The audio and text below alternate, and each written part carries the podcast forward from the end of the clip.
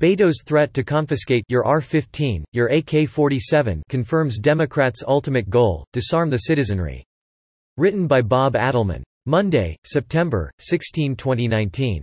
Beto's outburst Robert Francis Beto O'Rourke, the former Texas congressman, with a Freedom Index rating of 25 out of 100, who is seeking the Democrat Party's nomination for president continues to resonate and generate angst and joy days after his performance at the Democrats' debate Thursday night. A sound bite from an outburst has already become an unwelcome appellation for the Democrats and a source of encouragement for those in the freedom fight.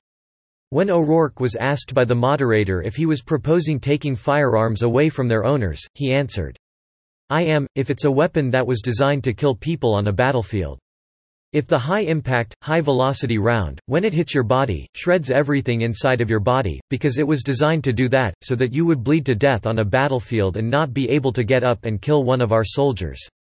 When we see that being used against children, and in Odessa, I met the mother of a 15-year-old girl who was shot by an AR-15, and that mother watched her bleed to death over the course of an hour because so many other people were shot by that AR-15 in Odessa and Midland, there weren't enough ambulances to get to them in time. Hell, yes, we're going to take your AR-15, your AK-47. O'Rourke's strategy for disarming Americans? Mandatory buybacks, which phrase is synonymous with confiscation. First, the semi-automatic weapons targeted specifically by him will be forcibly removed from their owners and then likely spread, via governmental mission creep, to include every other firearm owned by every private gun owner in the country. O'Rourke's outburst is no surprise to those familiar with the ongoing war against the Second Amendment. Democrat Senator from California, Dianne Feinstein, made clear her, and her party's, intention back in 1994 during debates over the Clinton assault weapons ban, if I could have gotten, an outright ban, Mr. and Mrs. America, turn in your guns, I would have. In a conversation with John Lott, head of the Crime Prevention Research Center, then President Democrat Barack Obama said, I don't believe people should be able to own guns.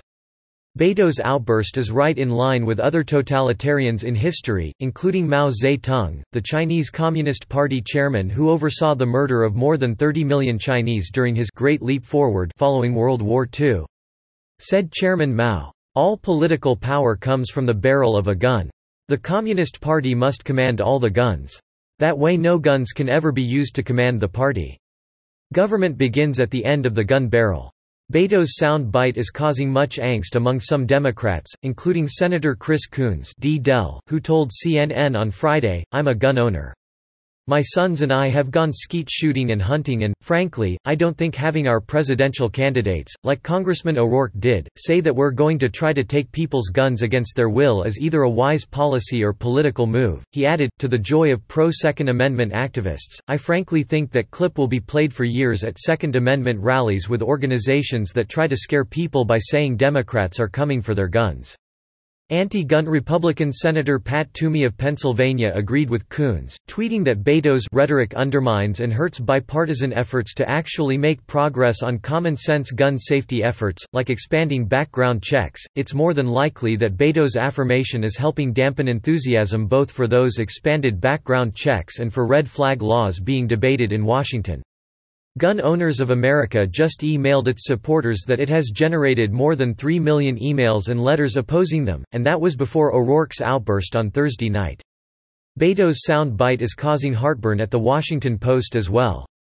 Post columnist Philip Bump wrote on Friday that O'Rourke has damaged his own chances of being elected president by staking out a position so distant from the center. What's more, he has probably harmed the eventual Democratic nominee for president in 2020 by giving President Trump and his allies the ability to claim that Democrats intend to take guns away from the public. Bump reported that it didn't take Republicans long to take advantage of O'Rourke's admission. On Friday morning Trump's re-election team did exactly that, posting a video on social media calling Democrats a joke, because they will take away your guns. To illustrate that point, the video depicts a handgun in a no-smoking style red circle. As for O'Rourke's chances at becoming the Democrat Party's nominee, Real Clear Politics reports that he has support from just 2.8% of those polled. This writer, although not yet ready to award O'Rourke the Presidential Medal of Freedom, applauds the former Texas congressman for removing all doubt about the Democrats' intentions over the private ownership of firearms in the United States. Thanks to Beto, there is no more shading, no more deception, no more waffling, no more dissembling over the issue. Subscribe to The New American and listen to more by clicking podcast on the top right corner of our homepage. Also, please consider donating to help us push out more content for you, our listeners.